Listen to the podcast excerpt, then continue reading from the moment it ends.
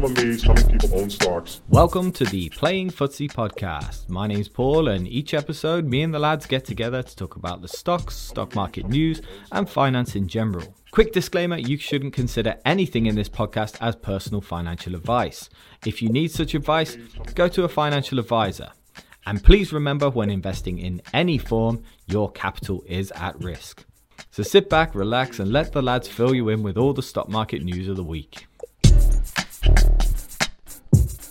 The sucker's going up.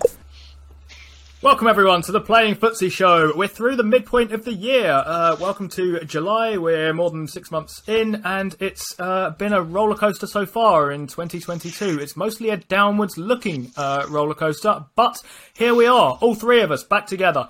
Um, how are you guys, and how have your weeks been? Well, uh, Steve, how's your week been? And then we'll ask how Paul's last six months has been.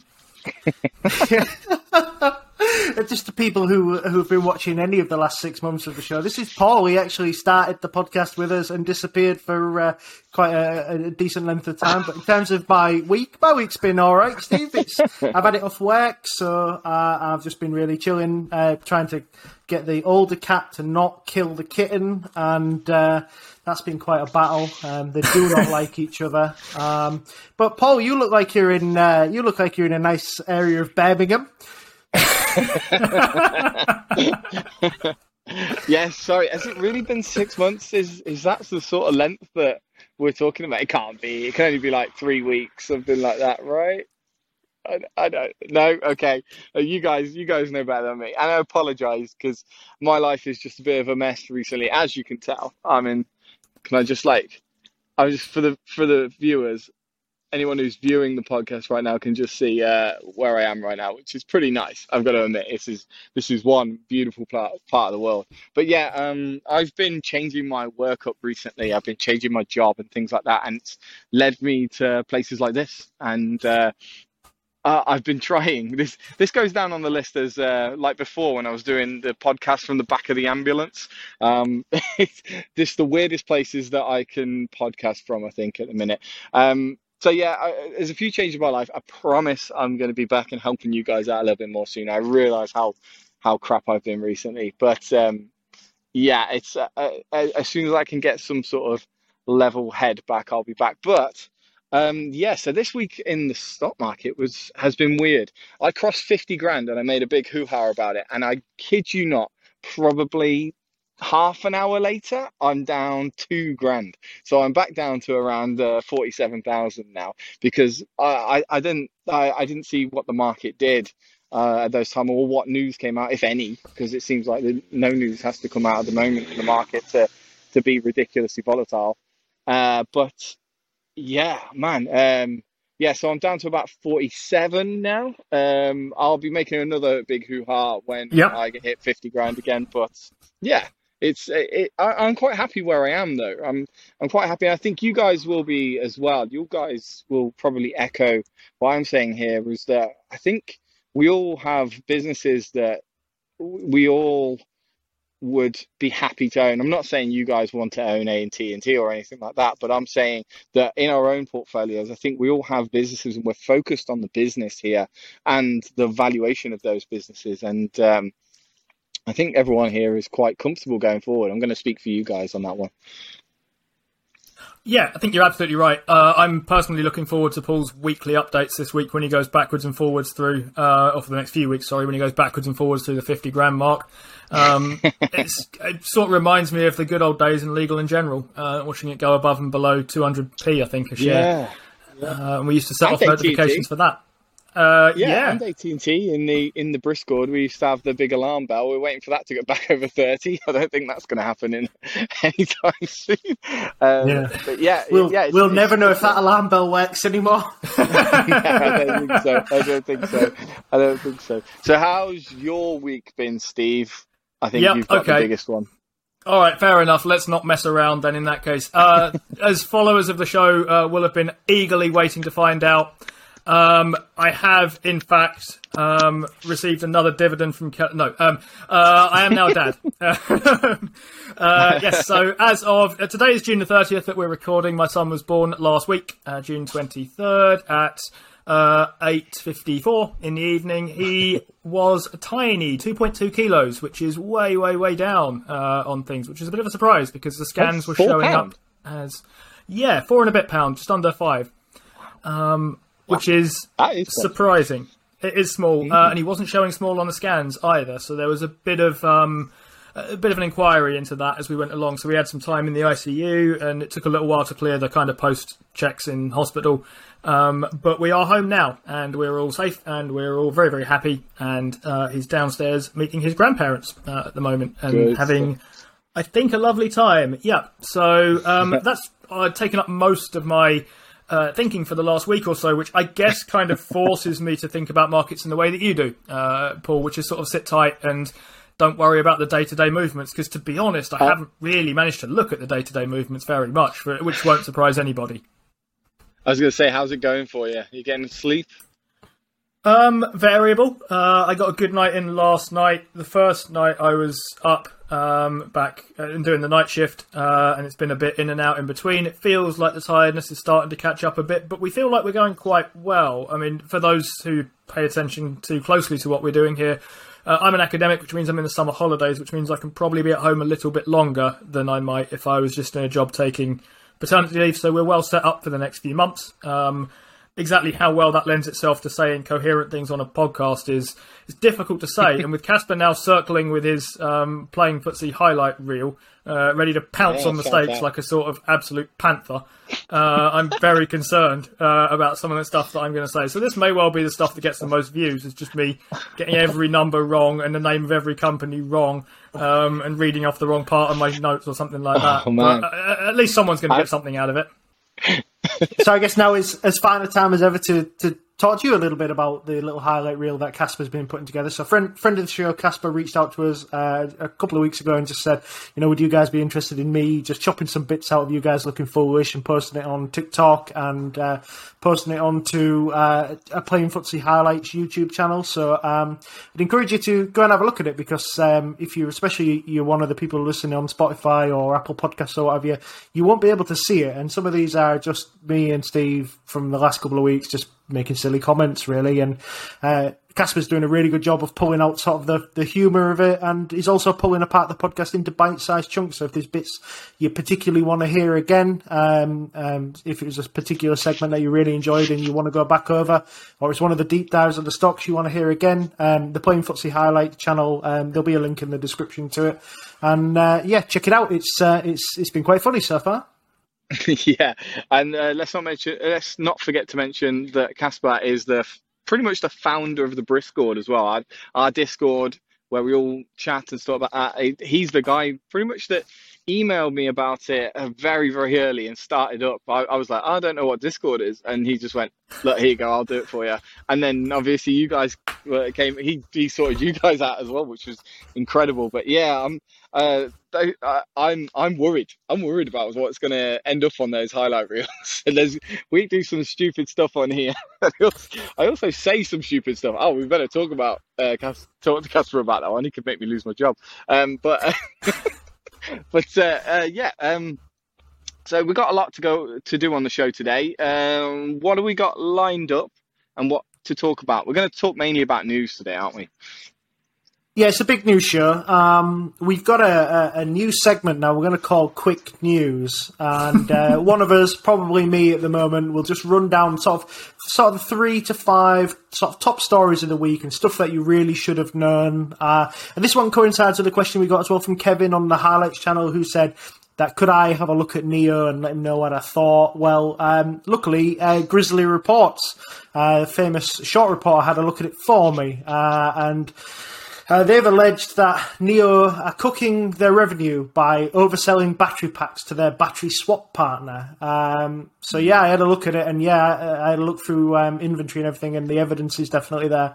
Uh, so just to, you know, NIO split into two businesses. So there is NIO and there is uh, Wuhan Weineng, um, and they buy the battery packs and they supply the battery swap technology. So these things are back to back ordered. So if you buy one car from NIO, Weineng by one battery because there's no need for any other amount of batteries to be in circulation. There's just no need. You can't. There's no point just stashing batteries around waiting for people. It just needs to be a one to one swap.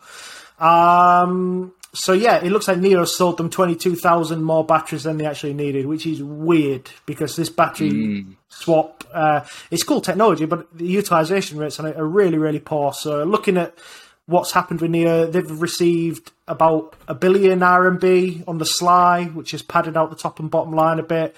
Um, so I tried to have a look at why they're doing this for you as well. Uh, so back in 2020, uh, NIO was on the verge of going bust. They were given eight billion um, to stay afloat, and part of the agreement was that NIO would need to achieve 120 billion in revenue uh, by 2024. They're so far off this now. They're they're only hitting 40 billion at the moment. Uh, even with the dodginess, the miles off. Uh, both of these companies share uh, board members, so it's there's a little bit of collusion here. I think this is dodgy. Uh, and Kevin, at the time, I said I didn't know a lot about NIO, and I wasn't particularly interested, and now I'm even less interested. Uh, anything you guys think about that?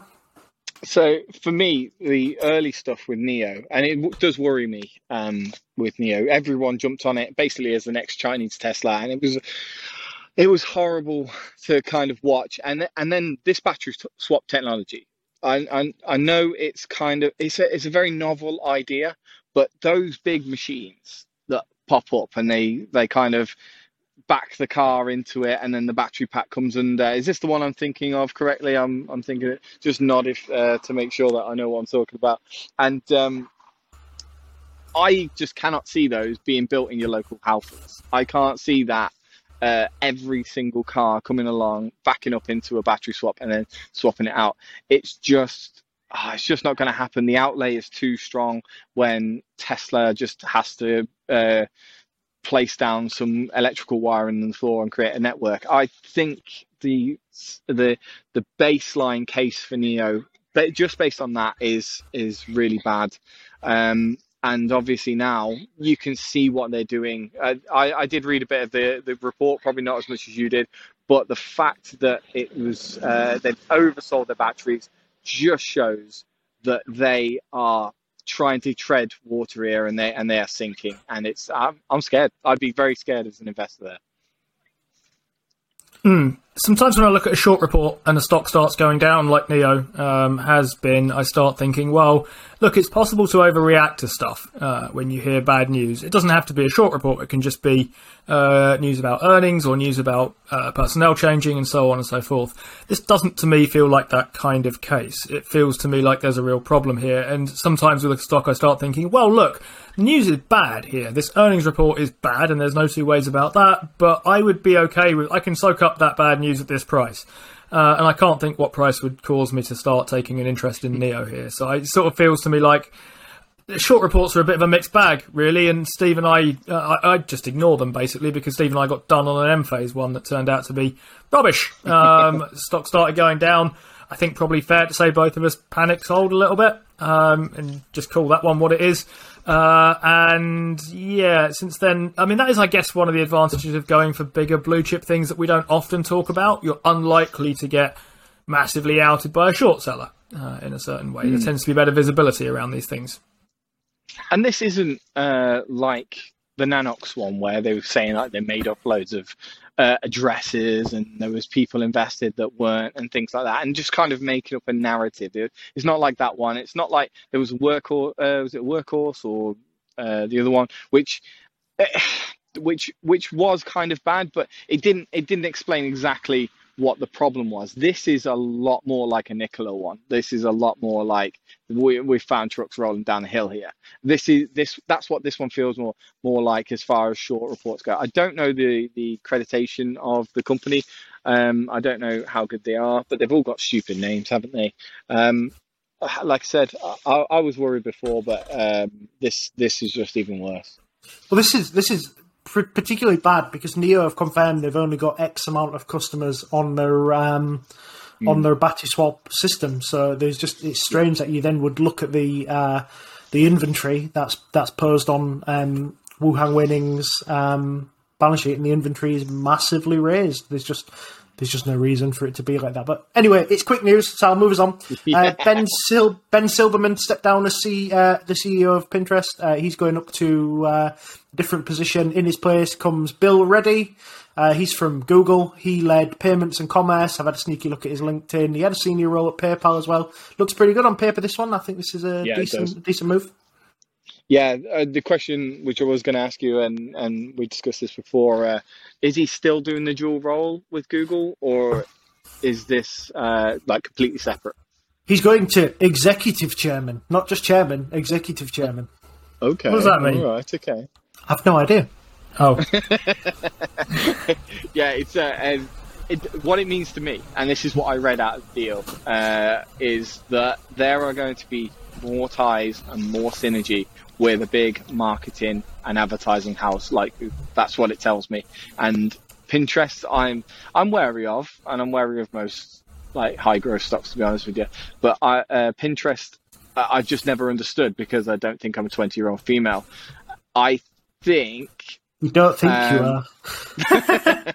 I, I, but but I'm a, I'm a wedding photographer as well, and I should understand it from that. But I still Hmm. don't get it. I still don't understand it. But that's just a personal thing, and it's it's might, might be a circle of competence thing. We always talk about being in our circle of competence, but uh, this uh, this um, there's a lot of data to be shared here. There's a lot of uh, deals in the back alleys to be done between. Uh, now you've got this guy uh, Bill on board.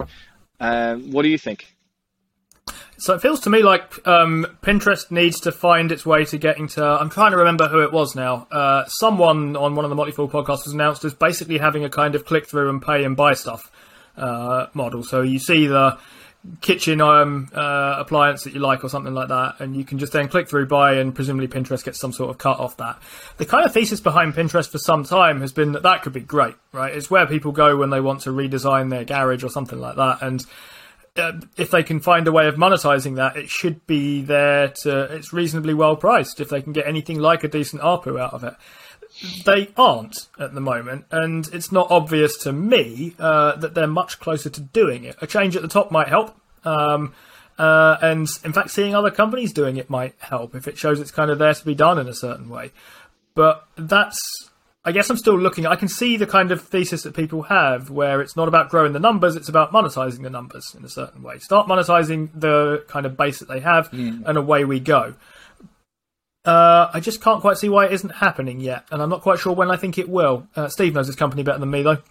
So I was going to say, just one of the things that we saw um, when Oracle reached maturity was a lot of its um, sort of heavy, heavy, heavy high up staff left off to go and do more exciting ventures, and they went off to form all sorts of companies and do all sorts of things, and they were really, really successful. I mean, you you can look at Oracle's cast offs and see, yeah, and I think. Um, I think Benioff was an Oracle an Oracle guy as well. He so was, yeah. um, so he- there's just two off the top of my head, and it feels a little bit like Google might be doing that now with some of its seniors. You see a lot of Am- especially Amazon and Google seniors are leaving to go and do new things. So um, these are the best and brightest that Google had. So uh, yeah, if Pinterest want to be uh, if they want to move more into commerce and they want to move more into payments, then the the best guy to get would be the guy who led payments and commerce at Google.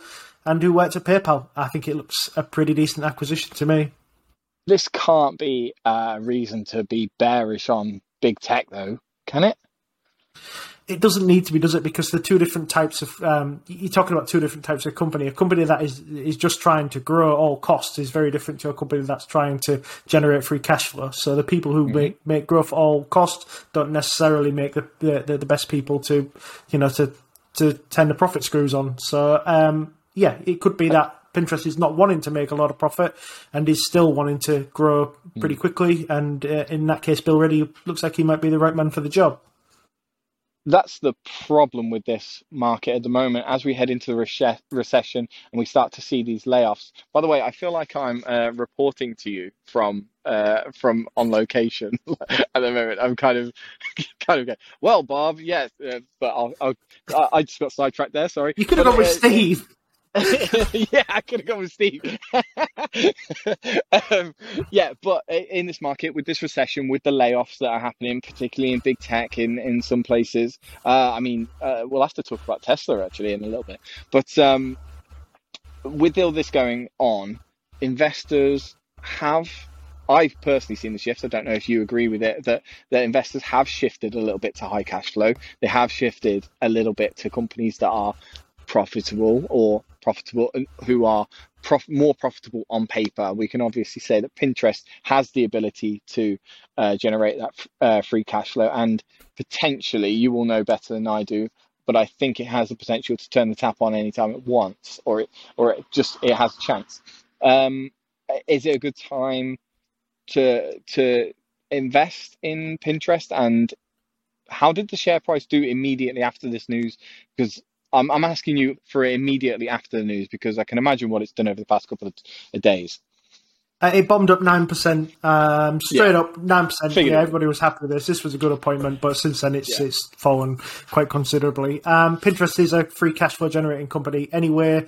Um, just to, to your other point, uh, when the whole market runs to dividend stocks, it's too late for you to run to dividend stocks. Uh, you're, Absolutely. suppo- you're supposed to um, you're supposed to zag when they zig. So um, Yeah. this is the Absolutely. time to look at these sort doing, of companies. Yeah, you want to look at the companies that are beating Same. down, not the companies that are uh, that are running up still. Absolutely, man. Absolutely. Uh, Even, even, I mean, just from a personal point here, are you guys taking profit on anything? Because I actually did take my first profit a couple of days ago. I felt very dirty, but I felt like I had to. Have you guys been doing any of that? Yeah, uh, so I've been, I suppose you call it zagging when the market zigs. I guess I would call it going where I think the best opportunities are. Um, I think I mentioned a few weeks ago, maybe I didn't, uh, that I ran out of Bristol Myers Squibb because uh, I thought I saw better price stuff elsewhere. It looks to, the way I'm thinking about this at the moment is I'm still thinking 30 years or so uh, as a time horizon, and I'm looking at each company and what it costs and what I think their earnings are going to be for 30 years. And at the moment, I'm happy to uh, with a 30 year time horizon, I'm happy to wait. I'm not particularly worried about cash today things. So um, I've seen people running into Coca Cola, which is a perfectly sensible, perfectly good company if you're concerned that you're going to have to tell somebody at the end of the month or the end of the quarter or the end of the year what your P&L looks like in the stock market. I would probably be running that way if I were in that situation, although I probably have run there by now. Um, but I don't particularly have to tell anyone what my P&L looks like over the next um, quarter, month, or year, and I'm going to invest like someone who wants to tell you what it was in 30 years rather than in uh, 30 days, I guess. By the way, I just want to be clear here to everybody who's listening. This isn't financial advice. I, I'm genuinely interested in hearing about what these guys are are are doing at the moment. And when we discuss this, this is just what we're doing and not what anyone else should be doing. But I kind of agree. I can't remember if I've taken profit on Bristol Myers Squibb. I'm not selling out because I still see uh, very high cash generation and uh, I'm still banking on a lot of that pipeline to come through. But companies like BAE, uh, uh, Raytheon Technologies, which are still ridiculously high at the moment, I've taken profit on. I have to admit, I just saw it and went, I think I've got a better opportunity here in ASML, in Amazon. Uh, I can't go as speculative as some of the lower, some of the Cathie Wood stocks yet. I'm, I'm not quite there, and I don't know if you guys are or not. Um, I'd like to hear if you're still adding adding to Teladoc at the moment, actually. But um, yeah, at the moment I have. I, I, I want to do this zig until there's, uh, while everyone's zagging at the moment. So while everyone's pushing up my dividend stocks, I'm just kind of taking a bit. I'm staying in everything, but um, yeah, definitely looking towards high cash flow and share buybacks is my big thing as, at the moment as well. Mm, Steve, you of course um, had massive positions in dividend-paying stocks like Unilever and all the other things along those sorts of lines. Um, have you been selling loads of those to buy even higher growthy stock names than you had before? I was I was like going selling, selling for the week, and then you said, "Oh, I've come my Bristol Myers Squibb." So I oh yeah, so have I, and I've sold Legal in General as well. So there you go. There's another one for you to. You're To, completely uh, out of legal in general as well. I've completely sold Bristol So Myers I. Squibb. I've completely sold um, Legal in General, uh, and I can't no, I even can't remember. Can't even remember what I put it into, but uh, I saw Legal in General at two sixty something, so that was pretty good. And then Bristol Myers I sold at just under all time high, so yeah. so I'm happy with both of those. Really, I, I explained to Sam. I spoke to Sam. Sam uh, Sam uh, who's been a big supporter of the show, called me a, almost called me a traitor and made me explain myself. Uh, so I explained myself that it's not anything to do with Bristol Myers. I think everybody here still sees that huge wall of earnings is just around the corner. But the Mm. issue being is that you know where Bristol Myers might do ten percent a year, there's things that Yep. might do fifteen, and that's the only reason that that I would that I would sell it. Um, I've been buying. It, it was my deposit on Friday. I bought just let you know, Paul. I bought a bit of Coupang. I bought Intuit. Mm-hmm. I bought Disney. I bought Amazon, and I bought Airbnb. They're the sort of premium of the premium Nice. of the growth, the growthy kind of companies. Uh, and there's just no reason to put my money elsewhere. There's no reason to take on risk when companies like Yeah. Intuit, Disney, Amazon, and Airbnb are are falling as much as they are. Yeah. Yeah, Disney's definitely one I've been looking at. Amazon, obviously. Uh, I even took profit on a little bit of Amazon because it shot up so much. I, I feel bad to say I've been trading it a little bit, but it's just been so simple to see that little fluctuation. I'm da- I think I'm down on it right. Now. No, I'm not. I'm about four percent up on it actually. Still, uh, I I just again I just waited quite a long time to get in. Not not to Quickfire news has taken 25 minutes, so I'll just quickly race through the last two and then we'll have a chat about ARK's valuation of Zoom. But Credit Suisse uh, on Monday was fined two, I think it was $2 million. It was backdated for facilitating money laundering relating to a Bulgarian cocaine gang. On Tuesday, they released a press release saying they were seeking some good risk opportunities. I just think with Credit Suisse, they are literally at the forefront of everything to do with crime. And uh, I'm not afraid to say that. I don't think we could be sued for that. I think the lawyers would say, Yes, yes, we are. Yes, I'm sorry, we are. Uh, you can't teach them nothing. Anyway, uh, if you're feeling bad about your portfolio, uh, a bunch of venture capitalists invested about, uh, well, stack of money into BlockFi last year, and they valued it at $3.5 billion. The rumour mill is saying it's just been sold to FTX for just $25 million. So if you're feeling bad, man. you're not down 99.99%. So onwards to Ark's laughable valuation of Zoom because it's getting harder and harder to defend Cathie Wood. I think uh, we've said that we thought she may have a good year if the markets end, but oh, she has released um, a t- 2027 model for Zoom in which she predicts. Uh, this is compound average growth rate. That Zoom will have 66% revenue growth, 74% adjusted margin growth, uh, 71% adjusted EBITDA growth, 103% unlevered free cash flow growth. That includes stock based compensation, 50% growth in net cash, and she thinks the price is going to increase just 75% compound average growth.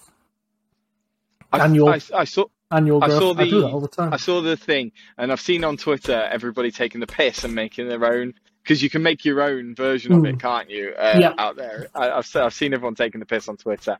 Um, I, in her defence, right? So I'll give the defensive point of view, and you can tear this apart, even because it's still pretty easy.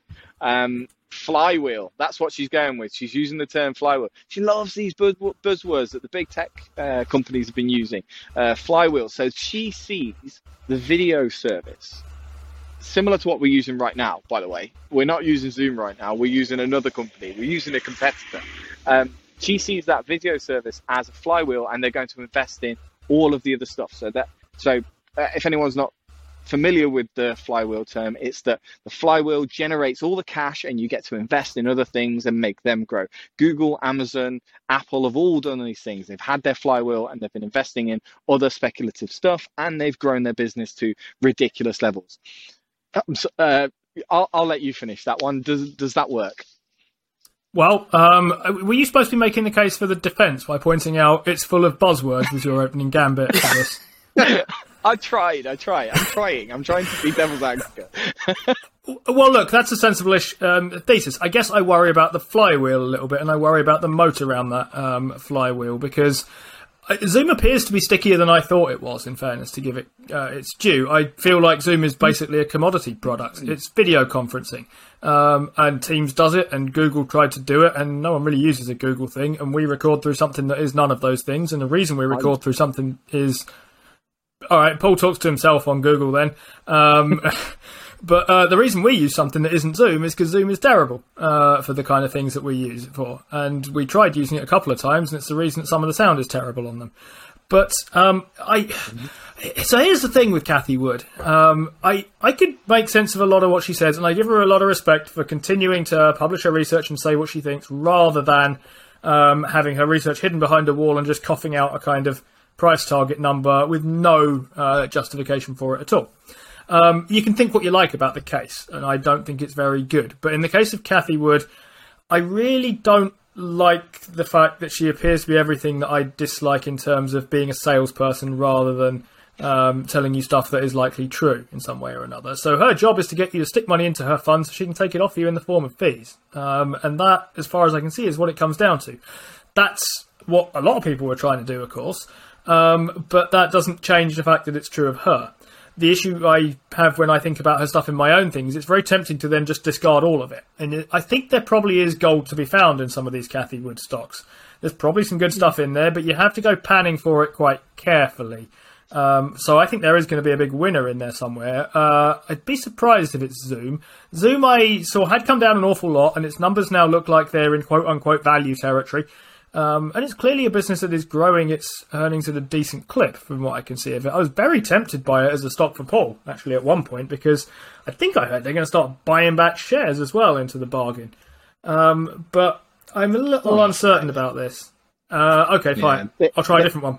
They need to they need to invest in a complete ecosystem first, and and fair enough, yes. Um, I will say I, I talk to a lot of people over, and I'm sure you guys do as well, over different uh, video conferencing companies. And I first get most people come to me with Teams, and when that doesn't work, we go to Google Meet. But I will say I had a call with somebody on Zoom the other day, and it was by far the best one that we've ha- that I've had so far with no problems. Meet I ge- generally don't get have any problems, just nobody knows it exists. That's as far as I can tell on that one. Um, but there's so much competition there. We're using Riverside. Riverside's great, but most things it can be frustrating sometimes. But I think they all have have little problems like that, and Zoom Zoom is not not out of that either. Very interesting one. Cathie Wood. Uh, the the other thing with the buzzwords, what we are talking about, is one thing I was going to bring up as well. Was uh, you might have seen the article that came out in the past two days that she's actually had uh, 650 million. I'm going to go with million, but it could really be billion uh, of inflows in the past week or so. Uh, He's not a had lot, 650 billion of inflows. That's the size of. 650. I'm going to go with too million. I think million. but, but it doesn't matter. The, the the inflows the inflows are still there. That's the problem. The inflows are still com- well. According to this article, I couldn't break it down to figure out if it was uh, a placed article or something like that because you have to watch out for those. Because again, she is not above that sort of level of mani- manipulation. She's not above that level of um, going out and buying uh, a few spots on CNBC and, and saying, "Look, we've had 650 million in, in inflows. Can you can you write that up?" Because even it, when I saw that article, even I looked at it and went, "Oh, is ARK coming back again? Should I maybe be spotting in a little bit?" And uh, you know, again, uh, just just worries me with the with the fluctuations we've seen in the market. There's, I mean, there's loads of dividend and value investors on Twitter right now just get, just rah, rah, rah, rah, saying they're the best things since sliced bread.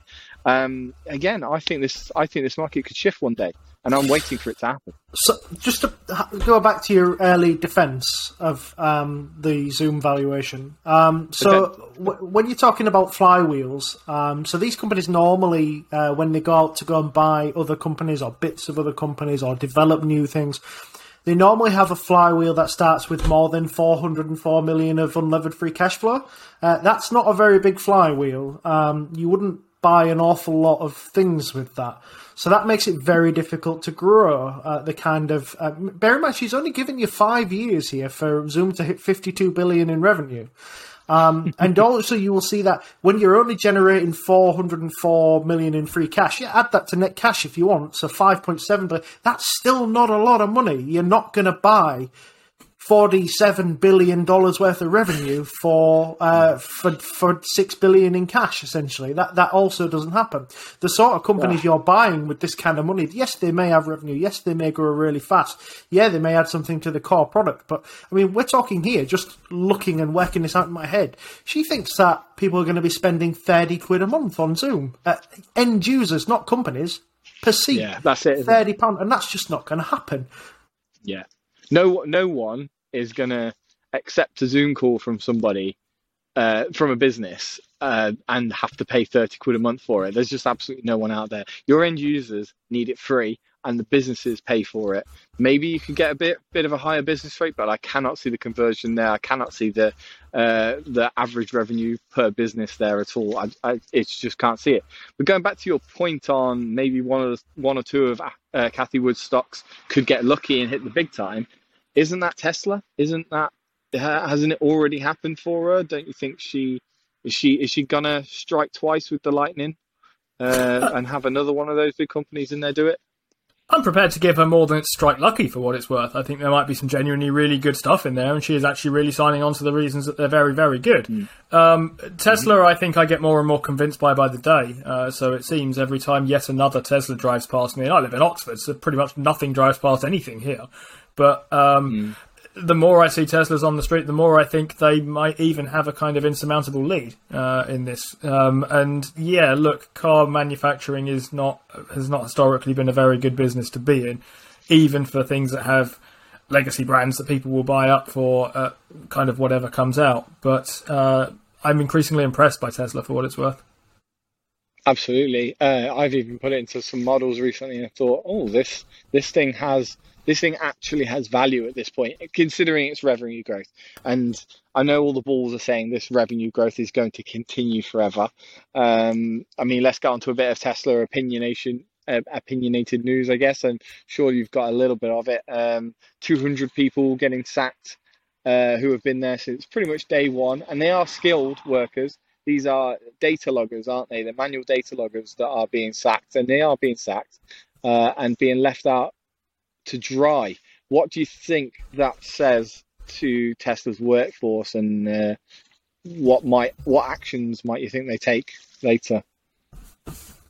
So Tesla can be uh, a very good car company uh, and will not justify its valuation. Uh, the, a lot of Tesla's current valuation is based on uh, robo taxis coming along and Tesla being the leader in this kind of autopilot kind of robo taxi sector, and getting rid of the people who are working on your uh, data logging for your autopilot uh, and your um, robo taxi service seems a bit of a strange move. But it's a wider problem that's going to affect Tesla, at least in the short term. Is that when this uh, when when recession bites in America, what happens is a lot of jobs get cut. Um, people are a bit worried about company growth, so they have no need to have 500 sales staff when 250 can do the job, and they have no need to have 200 marketers when 100 can do the job. And unfortunately, these guys are the guys who are going to be in your Tesla, the guys who are going up and down the country selling door to door and doing making make calls and what have you, they're going to be the ones that are in your company car Teslas, and uh, if they're getting uh, getting let go from jobs, uh, that's that's bad news for Tesla. That, you know, there's no way about it. That's that's not good. Uh, but I, I, tend to be the, the growthy investor out of a lot of us, but I still don't see any value in Tesla. Uh, I just don't believe that growth. I think they've had a lot of growth pulled forward. Uh, they're almost at the point of sort of justifying that growth, but looking forward, I just don't see this this you know this exponential growth continuing. I think the competition is mm. is really here. I mean, my my brother's just got a um, a Hyundai Ionus Five, Ioniq Five, or whatever, and it's a similar price car, and it does absolutely everything a, a, a Tesla does. So. Um, you know, and it does more miles than my Tesla, so straight off the bat, it's already a better car for going long distance. So, um, I, I, I tell you what, pers- personal uh, point of view there. Um, in my town, Polestar 2 is really popular. I can't believe how popular Polestar is. Um, and we keep seeing the adverts for it, but we don't see. I, I, don't, you know, I don't hear a lot about it. Why aren't people talking about Polestar? Is one of my first questions. But the second one, I was driving in Norway the other day, and I think I've spoken about Norway in the Discord a few times to people, and how quite far along on the electric scale it is uh, as far as renewables go. But I was driving along in my diesel in my diesel car at about 80 kilometers an hour. Going past me was Renault Zoe. It was uh, Ionis. It was um, no VWs. No VWs. There were there were no real uh, VW cars going past, uh, but the majority, of course, were Tesla. There were a few BMW um, uh, things, but it was a massive mix, and that was the important anecdotal thing for me right there. It was it was a massive mix. Not everything's a Tesla out here, Uh, not everything is, uh, you know, uh, just the the top flight. There wasn't many Model X's. There was a lot of Model Ys, um, but majority, you know, Nissan. The the Leaf was that was really popular. That's really really popular over here. Um, I don't think it's the the only horse in the race here. And like you say, the other stuff has to come off. The other stuff, uh, the solar panels, the battery packs, and I think the battery packs are there. I, you know, uh, to to your point that Tesla might be more, more than a car company. I think it's more than a car company, and I think it's more than a car company right now but I don't think it's as much of a car company as you know if you've gone to the Tesla calculator on the ARK Invest website. It's not a bullish case of four grand per share, and it's not a bearish case of two two grand per share. I think uh, yeah, they really have to rethink those numbers. I was going to say just. And this sort of like goes on to Buffett's point of all the M and A cars that have since gone bust um, when he produced that list of, of people. But anybody looking outside of the majors at the moment has got to sort of look at Tesla as a case and say, look, it's not that a company would necessarily be able to just follow Tesla and that would you know that would that would happen. Look at the massive amounts of capital expenditures Tesla has, has had to spend to get everywhere at once. Do you know what I mean? I don't think there's going to be anybody any company that's coming out with um, and saying, "Oh well, we'll just incrementally sell in the UK and then we'll possibly try France." Like that, that system just does not work. It's mm. it really is about like just absolutely blitz scaling your way to getting as many factories out there as you can, getting as many salesmen on the ground as you can, and that the capex spend on that is is incredible. And it, it more because I mean, I'm not I'm not going to buy Tesla. I'm not in a rush to buy Tesla, but God, am I not in a rush to buy Lucid? Am I not in a rush to yeah. buy? I, I mean, Polestar might be able to like lean on the Volvo network because it's it's an old Volvo brand, but gosh, it's it's not a new entrant kind of market, is it? It feels yeah. horrible. And and to your point there, you look at uh, I I don't know what the debt on Stellantis is, but for VW, the debt is very very high there, and like you say, it needs to absolutely flood everything. And it has tried, hasn't it, with the IDs? It has tried here in the UK to just go, here you go, get as many of these out as you can, get them sold to um, uh, rental networks, lease car networks, get them all pushed in there, get it, get it seen on the road. That's the important thing, right? Get it seen on the road. Get get people to go, what the fuck is that car?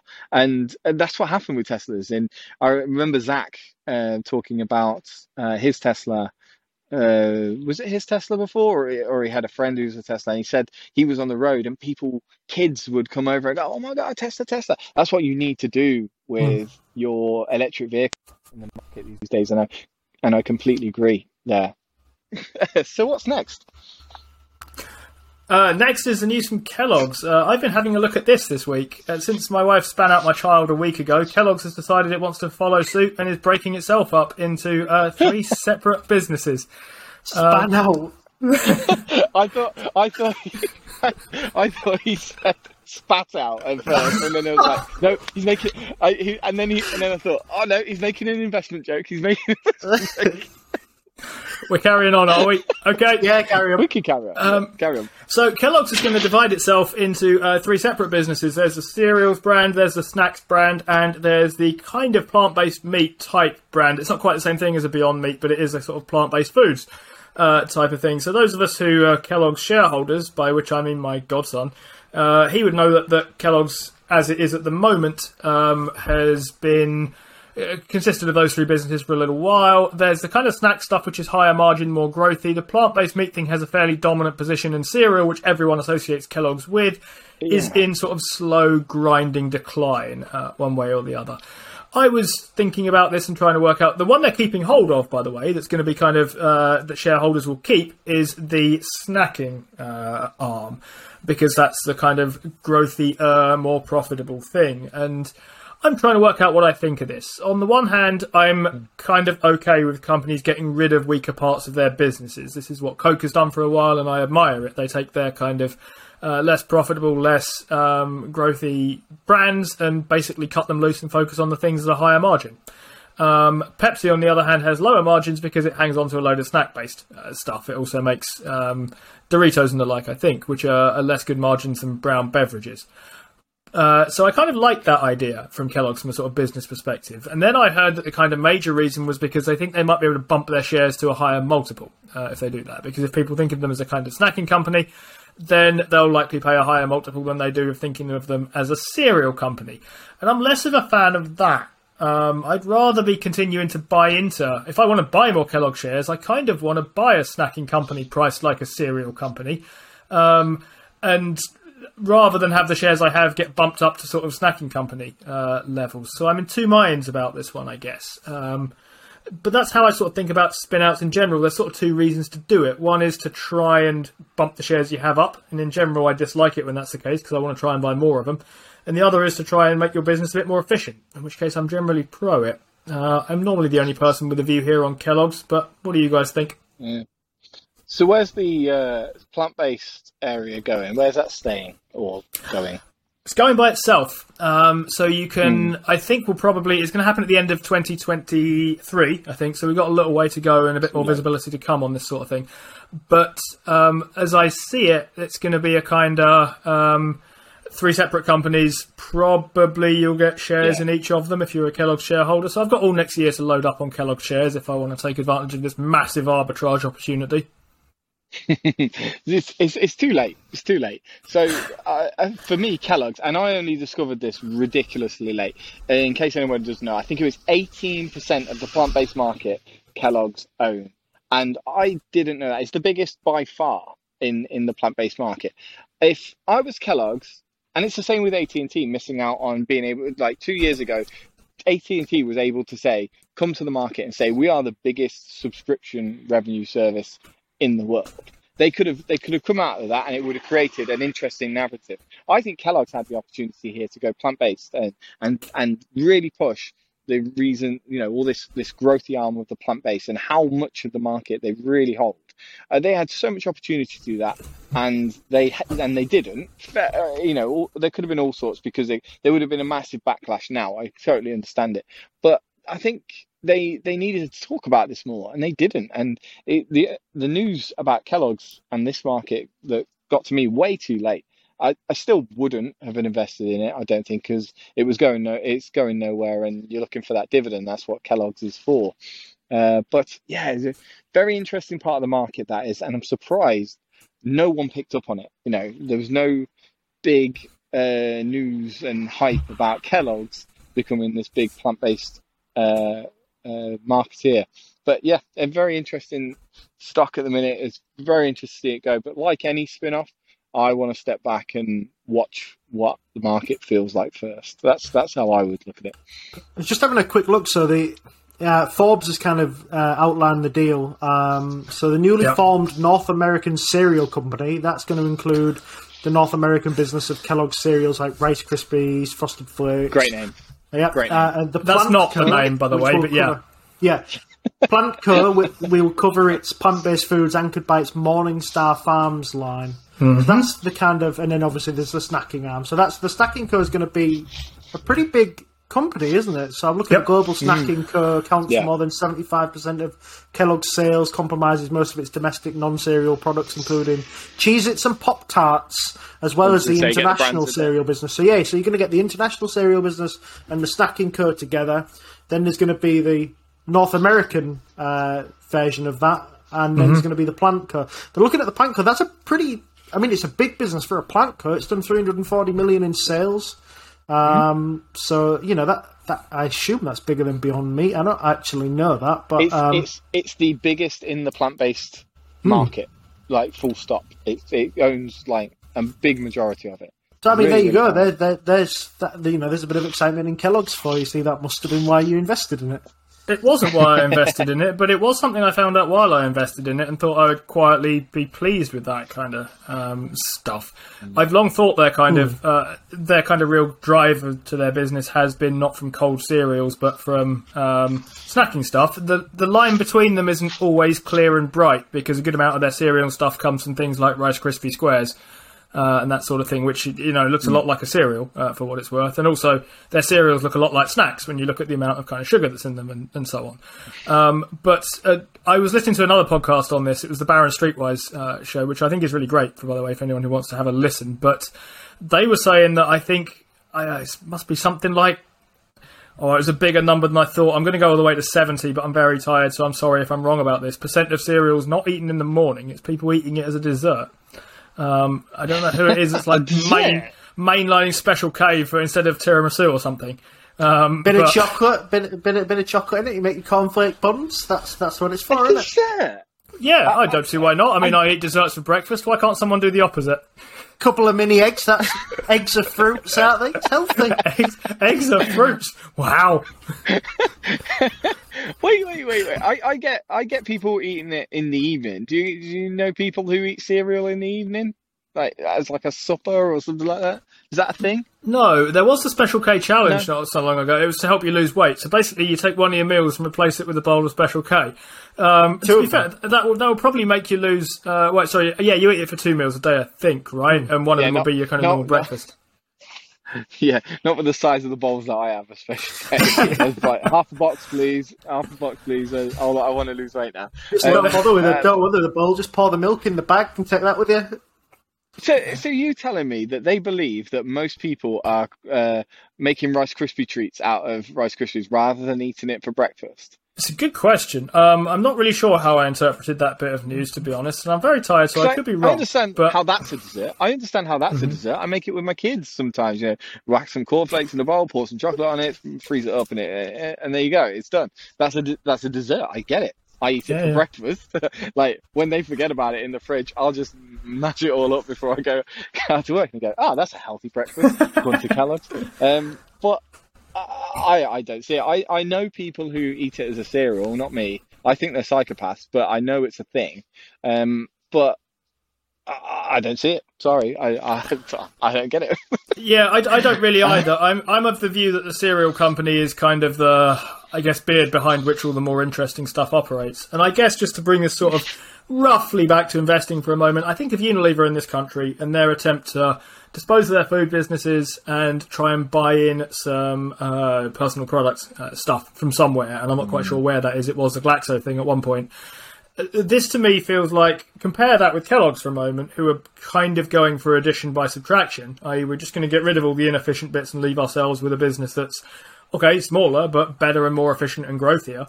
Um, versus Unilever, who are trying to subtract and add at the same time.